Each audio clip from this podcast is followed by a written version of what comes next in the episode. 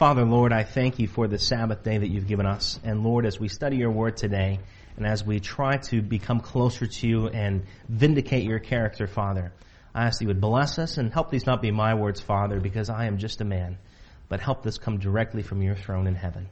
This we pray in your name. Amen. There was a man who had just gotten paid, and he went to the bank and he cashed his check, and right from the bank, he went directly to the local bar. And he went to the bar and he proceeded to spend the majority of his paycheck. He had a wife and two children at home. And as he spent the majority of his paycheck, he stumbled home and his wife opened the door and he looked a lot different than he had when he had left for work that morning. When he had left for work that morning, he had his boots on and he was, his shirt tucked in and he was ready to go. And while he was at the bar there that night, he had gotten in a little bit of a scuffle. And when he walked into his house, his hair was all messed up. He had blood on his shirt. His boots were scuffed up. His pants were torn. And he was in a drunken stupor. Quite a sight and his wife took the remaining part of the money that they had. It was only like 20% of the whole paycheck left. They needed to buy food. The kids needed new shoes. They needed to pay the rent, whatever it may have been. But the wife decided to spend her, that little bit of money that they had on something that might seem a little extravagant. The husband came home and sat down on the sofa and the wife proceeded to call a professional photographer. The photographer came within a few minutes and the wife had professional pictures of her drunken husband taken in the living room that night. And she went to the store and got some of these photos developed and she blew up a big picture of her husband in his drunken stupor and in the state that he was in. And she put it on the mantelpiece right next to their marriage photo. There was the picture of them both, him in his tuxedo, looking dapper and sharp, and a good husband and a good father. And then next to that, the man who he really was, in a drunken stupor. He, of course, knew none of this had happened. He woke up the next day, hung over, and he went into the living room and sat on the sofa, and as he proceeded to drink his concoction to get over his headache, he looked up at the mantelpiece, and what did he see? The picture. It shocked him a little bit because he had never seen himself like that before. And I think the wife's plan worked. You know, today when we take a look at the law of God, that's kind of what we look like as well, isn't it?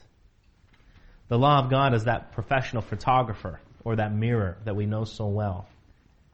And there's a man that we want to be, and there's a woman of God that we try to be, and we try to be a true Christian, but when we look at the harsh letter of the law, what do we find?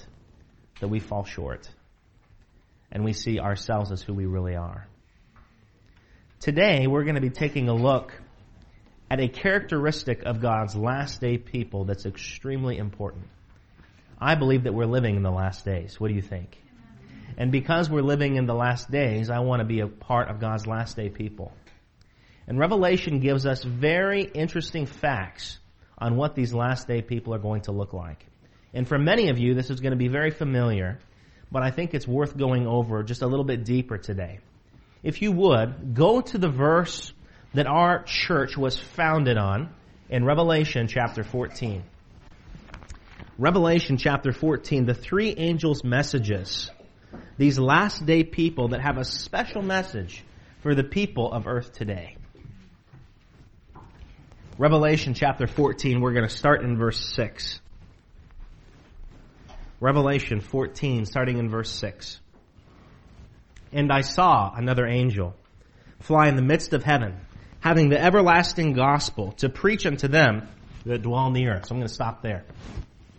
The first characteristic of these people of God is that they have the everlasting gospel. Amen? They don't have a false gospel but they have the pure biblical gospel that the Bible points to each and every one of us. Amen? And the gospel message is simple. Christ crucified. But then that verse goes on to say, and preach to every nation, kindred, tongue, and people. God's last day people are going to have the gospel message in their hearts and in their minds. Christ crucified. And they're also going to be so excited about that message that they're going to share it. Amen? And it continues to go in verse 7, saying with a loud voice, Fear God and give glory to Him, for the hour of His judgment is in the future. He's come. And worship Him that made heaven and earth, and the sea and the fountains of waters. This verse is saying that God's last day people are going to have a love for God. Amen? Praise the Lord. But then it also says that they would be proclaiming that the hour of His judgment isn't in the future, but the hour of God's judgment is now. And we know today that we are living, this is a big word, forgive it, in the antitypical day of atonement. Which means that right now, in the heavenly sanctuary, this isn't our point today, but Christ is going over the record books, and our names are before Him. But as we continue on here, verse 8 continues to show a characteristic of this church. And there followed another angel saying, Babylon is fallen, is fallen, that great city, because she made all nations drink of the wine of the wrath of her fornication. And the third angel followed them, saying with a loud voice, If any man worship the beast in his image, and receive his mark in his forehead or in his hand, and it continues to go on to tell the penalty of that. God's last day church is going to be preaching against spiritual confusion. Babylon is fallen. Come to the true gospel. Amen. But the last characteristic of this last day church is found in verse 12. And it's the one I want to focus on today. And you've heard this verse before. Here is the patience. We should be patient. Amen. I'm still working on that one, trust me.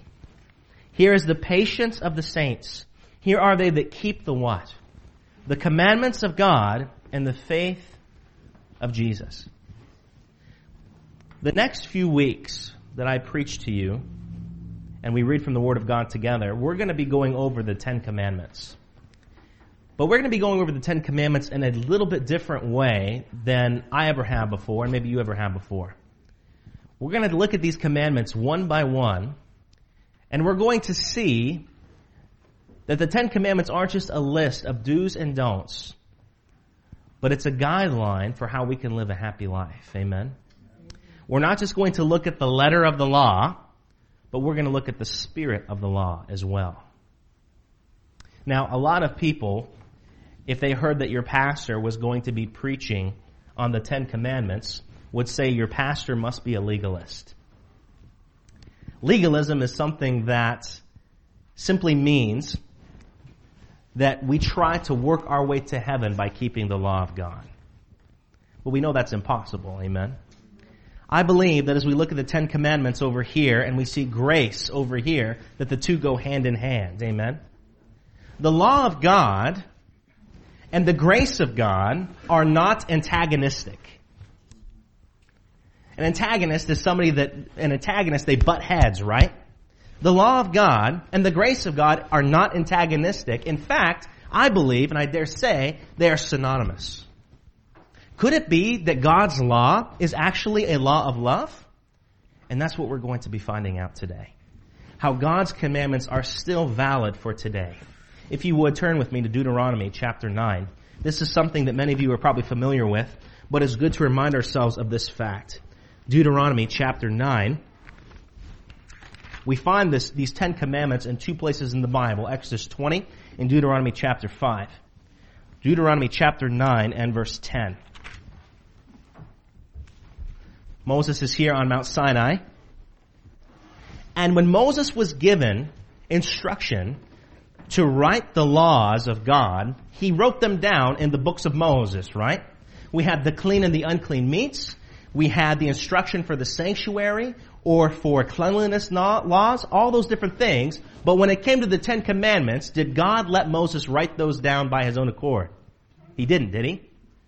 God was fine with Moses writing down all these other laws, but when it came to the Ten Commandments, God said, you come to me for those. And when Moses went to God, I envy him a little bit seeing this take place. But in Deuteronomy chapter 9 and verse 10, this is what it says. And the Lord delivered unto me two tables of stone written with the finger of God. And on them was written, according to all the words which the Lord spake with you in the mount out of the midst of the fire in the day of the assembly. Whenever God does something with his hands, something important's happening. You think about the first instant in time that we see God doing something with his hands. That's forming Adam. That's forming Eve. God can speak things into existence, and we see this in Genesis. He said, Let the dry land appear. There it is. Let there be light. There was light. God has the power to do that, and He could have done that to create Adam. But did He? When He created Adam, He got down and He formed him out of the dust of the ground with His own hands. That's intimate, isn't it? When He formed Eve, He did the same. And I believe that God also formed you to be who you are today. When God does something with His hands, He means it. Another place in the Bible that we see God doing something with His hands is in Babylon with Belshazzar. And we see the hand appear and words were written on the wall. You remember this? Mene, Mene, Tekel Upharsin. And did that prophecy that Babylon was going to fall come true? What do you think? That very night, Babylon fell. When God writes something with his own finger, when God forms something with his own hands, he means for that to be around for a long time, wouldn't you say? And I believe that's the exact same thing that he is doing with the Ten Commandments. If you would, turn with me to 2 Kings. 2 Kings. We're going to be looking here at a story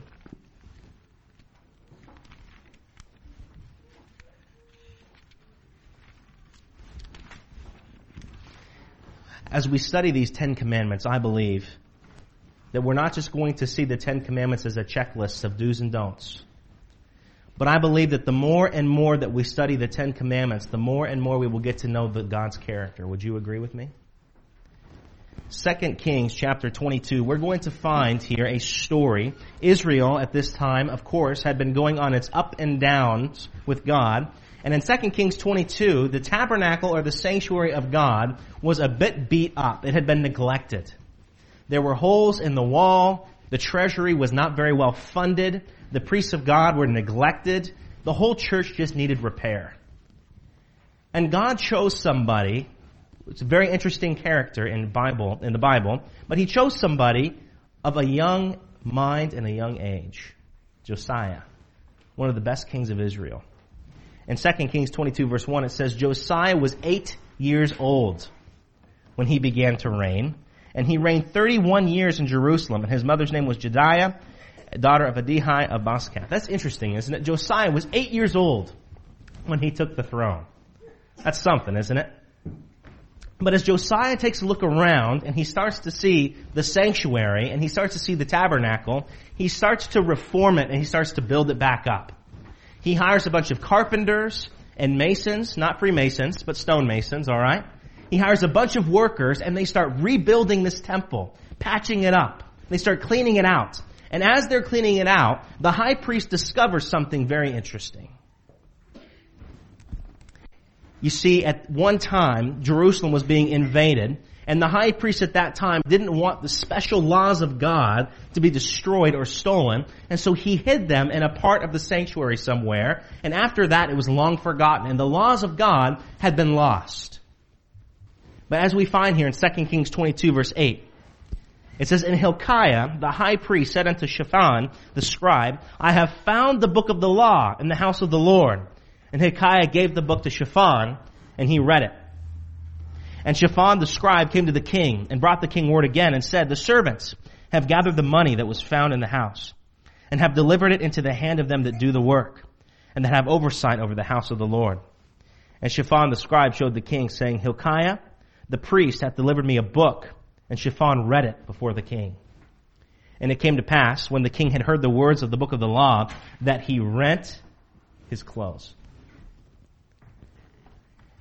As Josiah there read the book of the law, as he read the Ten Commandments, he realized where he was spiritually. He realized where the children of God were spiritually. And he was depressed. And he knew they needed to shape up a little bit. Could it be that in today's time, that the law of God is being hidden in plain sight? You know, the Ten Commandments are readily available for anybody to read. When I go into homes, very often they're hung up on the wall. But could it be that we have actually forgotten what the law of God really is? It's no wonder that in today's time the law of God has been under such attack. Wouldn't you say the law of God has been under a major attack in the past few years? I know that it has. And it's no wonder why the law of God hasn't been under attack. If you look with me, go here to Romans. Romans chapter 7. Romans chapter 7. It talks about the law here a little bit. Romans chapter 7 verse 12. Romans chapter 7 verse 12. We ask ourselves why the law of God is under attack, and here is why. Romans chapter 7 verse 12.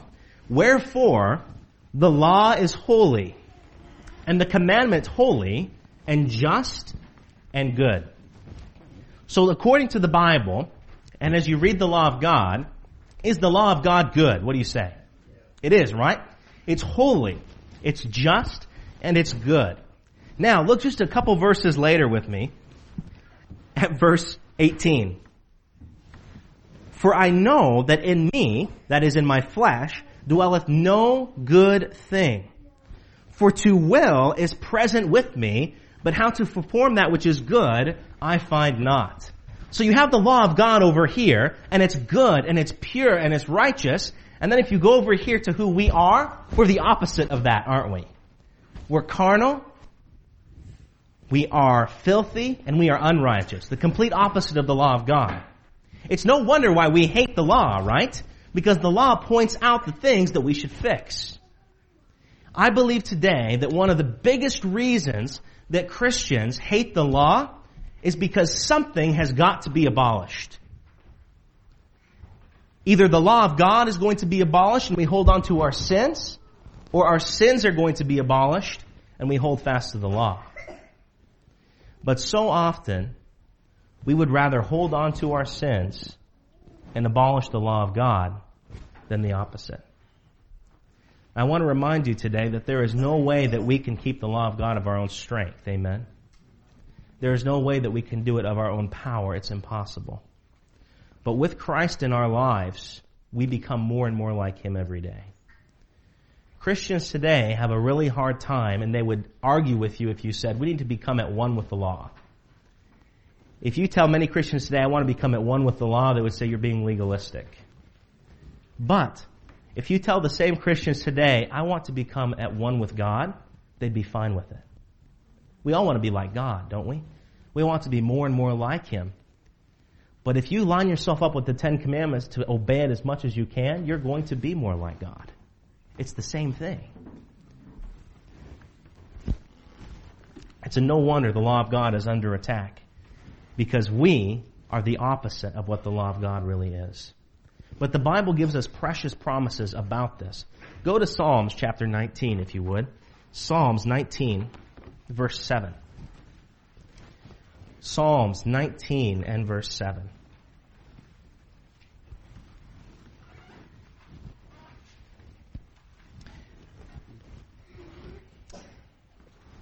Psalms 19 verse 7 says this, The law of the Lord is perfect, converting the soul.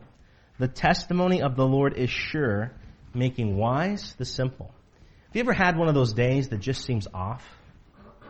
You get up maybe a little bit late and you rush out the door and as you're going about your work, you're just mentally cloudy and you're, it, it, something's just off. You ever had those days before? I know that I have, right? The Bible is very clear that if we consider ourselves to be a little bit simple minded, that if we study the Bible and we study the law of God and we become more like Christ, that we're going to get smarter. That's a blessing, isn't it? Praise the Lord for that. But in there in verse 8, it says, The statutes of the Lord are right, rejoicing the heart. The commandment of the Lord is pure, enlightening the eyes. So I think we've come to a point today that we've realized that the reason that the law of God is so hated today is because there are many who are unconverted. But is the law of God abolished? What do you think? Let's take a look at this. I believe that God is in the business of abolishing things. But I don't think the Ten Commandments is one of those. Let's go to one classic verse on this subject. Matthew chapter 5. We're going to be in our Bibles a lot today. Matthew chapter 5.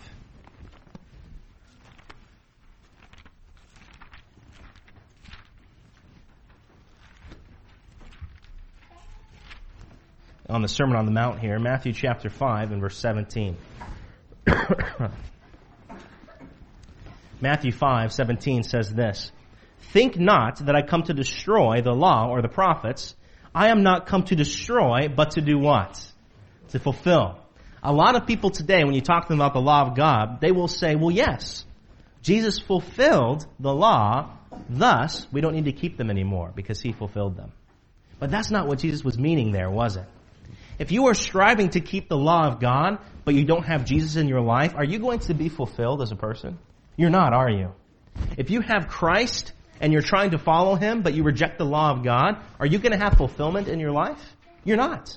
But when we see Jesus and we see the law as synonymous, as they are hand in hand, then we have fulfillment. Amen. Christ didn't come to destroy the law. But that Christ did come to destroy some things. We're going to see some things that Christ abolished here right now. Look at 2 Timothy chapter 1 verse 10 with me. 2 Timothy 1 and verse 10. Christ did not abolish the law, but he did abolish death. 2 Timothy chapter 1 and verse 10. 2 Timothy 1 verse 10 says this, But is now made manifest by the appearing of our Savior Jesus Christ, who has abolished death and hath brought life and immortality to light through the gospel. Amen. God did not abolish the commandments, but he abolished death.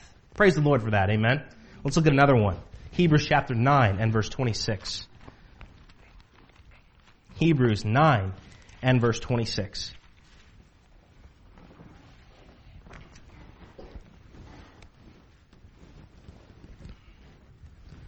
Hebrews 9:26 says, "For then must he often have suffered since the foundation of the world. But now, once in the end of the world hath he appeared to put away sin by the sacrifice of himself." Christ did not abolish the law, but he abolished death, and he is going to abolish sin. Amen. That's what Christ abolishes. Let's look at a couple more. Ephesians chapter 2 and verse 15.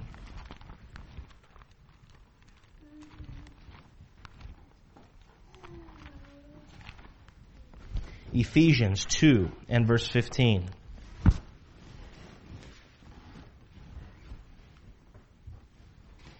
Ephesians 2:15 says this: Having abolished in his flesh the enmity. What's enmity?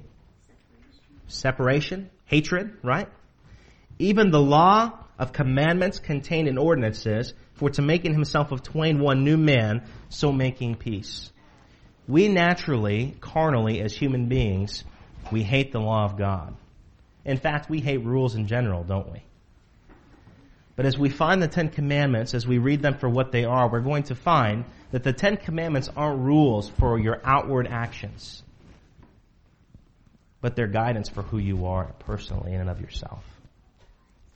I was talking to somebody just the other day who was very newly converted. He's been converted for about maybe a year and a half, two years now. And he told me something very interesting. He said, You know, if heaven wasn't promised and God wasn't real, I would still keep the law of God because I'm just happier doing it that way. That's something, isn't it? If God wasn't real and heaven wasn't promised, keeping the Ten Commandments would still be the way to live. Amen? Because when you do that, you're happier, you have much more peace. You have contentment and fulfillment. But with God being real and heaven being promised, it's truly fulfilled. Amen. And praise the Lord for that. So now, let's look at one more thing that God abolishes. Hebrews chapter 2, verse 14 and 15. Hebrews 2, 14 and 15. God did not abolish the law, but he abolished death, sin, enmity, and he is going to abolish the devil. Hebrews chapter 2 verse 14 and 15. For as much then as the children are partakers of flesh and blood, he also himself likewise took part of the same, that through death he might destroy him that has the power of death, that is, the devil. Amen. When Christ comes to abolish and destroy something, you definitely know about it. And then in verse 15, and deliver them who through fear of death were all their lifetime subject to bondage. Christ delivers us from bondage. Amen. And because Christ has delivered us from bondage, He's delivered us from slavery, this is why He gives us these rules or these guidelines, the Ten Commandments, to keep us out of bondage. Let's take a look at just the first few verses here in Exodus chapter 20 of this law of God. Exodus chapter 20, starting in verse 1.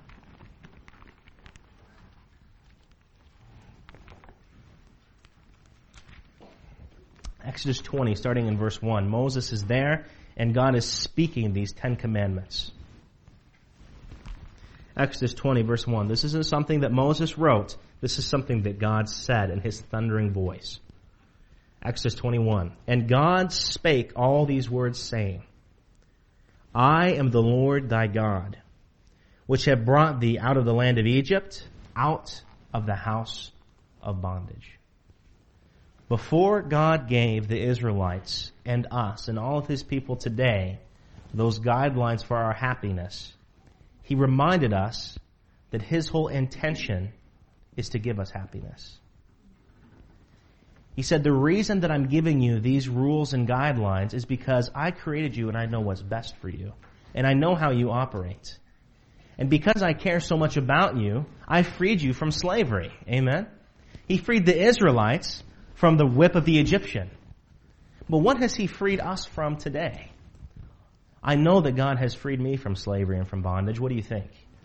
Has there been a time in your life where God has delivered you from something that you were in bondage to?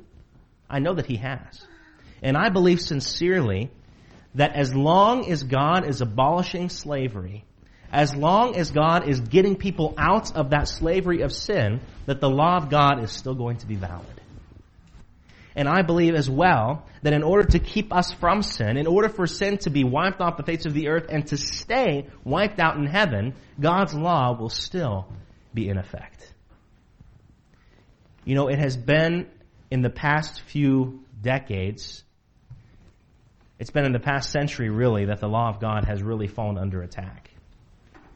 If you look back just 100, 120 years ago, people had a respect for the law of God the Ten Commandments' validity was almost never in question. I'm going to give you just a couple quotes from some men of God here that prove this fact. Martin Luther declared, and I quote, He who pulls down the law of God pulls down the framework of human government and, this, and society. I have never rejected the law. If you take a look at the Ten Commandments, you'll find that you could rule an entire government and society just off those 10 rules. You know, we have hundreds, if not thousands, of rules that govern on us as Americans, right? You get speed limits, tax laws, all these different things. But God did everything in just 10. It's powerful, isn't it? Continuing on. Alexander Campbell. He was an Irish reformer that came from Ireland to the United States during the Great Reformation or the Great Awakening. And this is what he called the Ten Commandments. He called them the everlasting ten.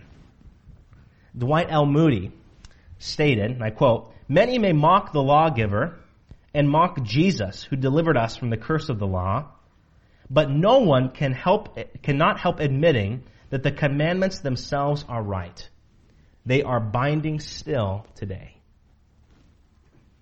John Wesley, founder of the Methodist Church, in his book simply titled Sermons, page 221, said, and I quote, Christ did not take away the moral law contained in the Ten Commandments.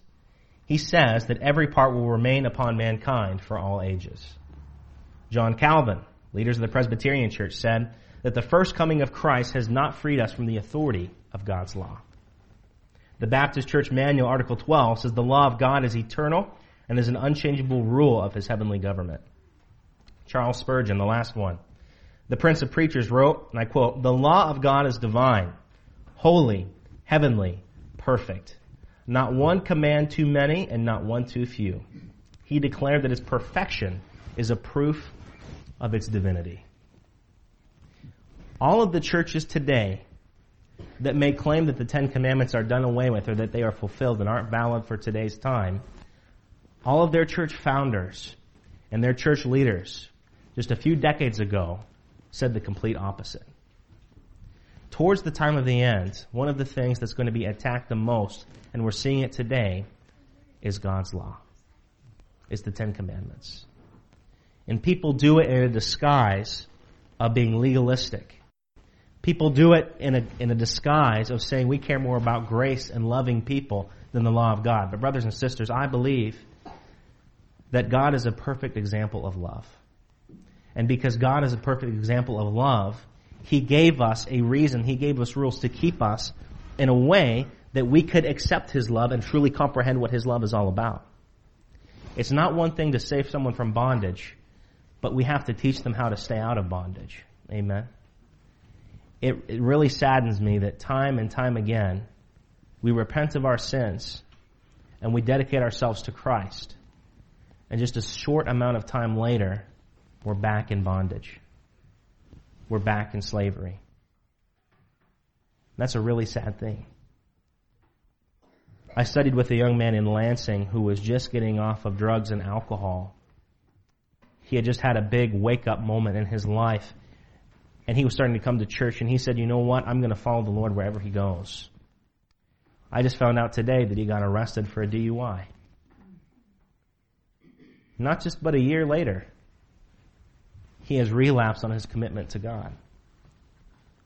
And why is that? It could be a lot of reasons, but I believe that one of the reasons is people don't comprehend the true love of God. And if we truly comprehended the love of God and what it really was, we would want to be more like him and love him. And because we love him, that's why we keep his commandments. John 14, 15 is really simple. If you love me, being Christ, keep my commandments. There's no legalism in that at all, is there? I love the Lord, and so I want to be more like him.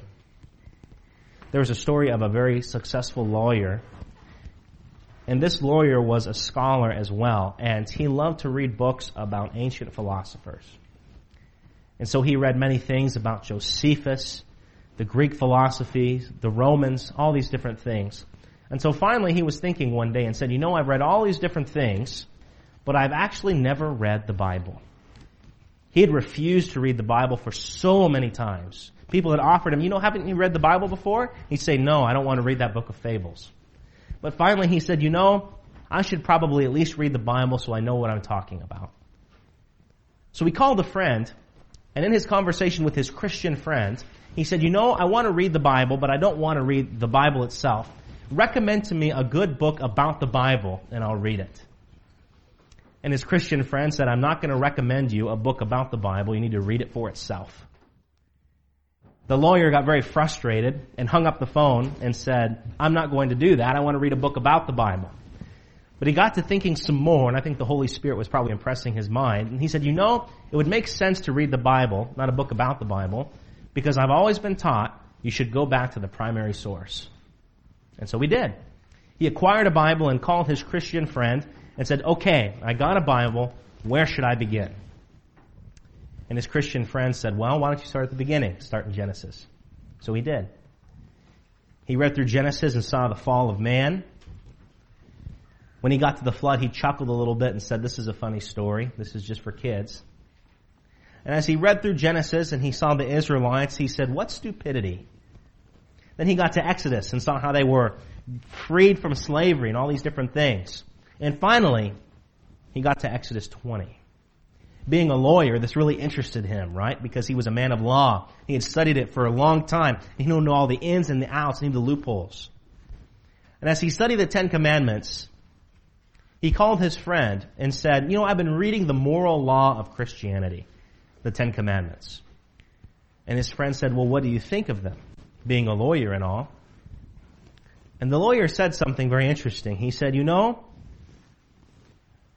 I decided to see if I could add something to these Ten Commandments that would make it more perfect. If I could add something that would make it more just effective. And as I thought and I thought and thought about what I could add to these Ten Commandments, I found that there was nothing. It covered it all. And then I began to think, is there something that I could take away from the Ten Commandments that would make it more concise, that would make it more applicable for today's time? And so I started thinking about that, and I started going over my books of law and all these different things about something that I could take away. And there's nothing that I could take away. Then he turned and looked at his friend and said, You know, the law of God is perfect. And his friend smiled and said, Now you know the God that I serve. The more and the more we learn about the law of God, the more we are in a relationship with our Savior, the more that we're going to find that we serve a loving God. That we serve a God that simply wants your happiness, your peace, and your affection. And over the next few weeks, as we go over these laws individually, one by one, we're going to find that when the Bible says, you shall not kill, it's not just talking about killing somebody physically, but it's talking about spiritually speaking.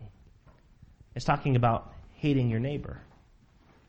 When the Bible says that we should not bear false witness, it's not just talking about lying to somebody, but it's also talking about not being a hypocrite.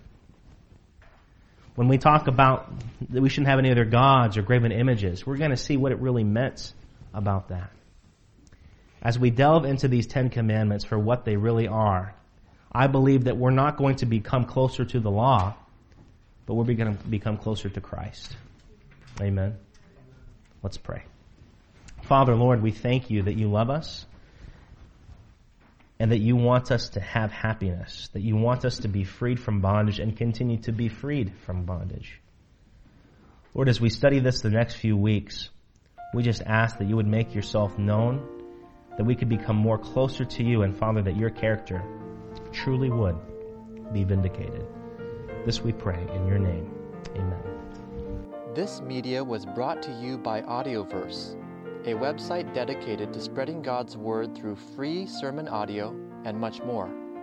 If you would like to know more about Audioverse, or if you would like to listen to more sermons, please visit www.audioverse.org.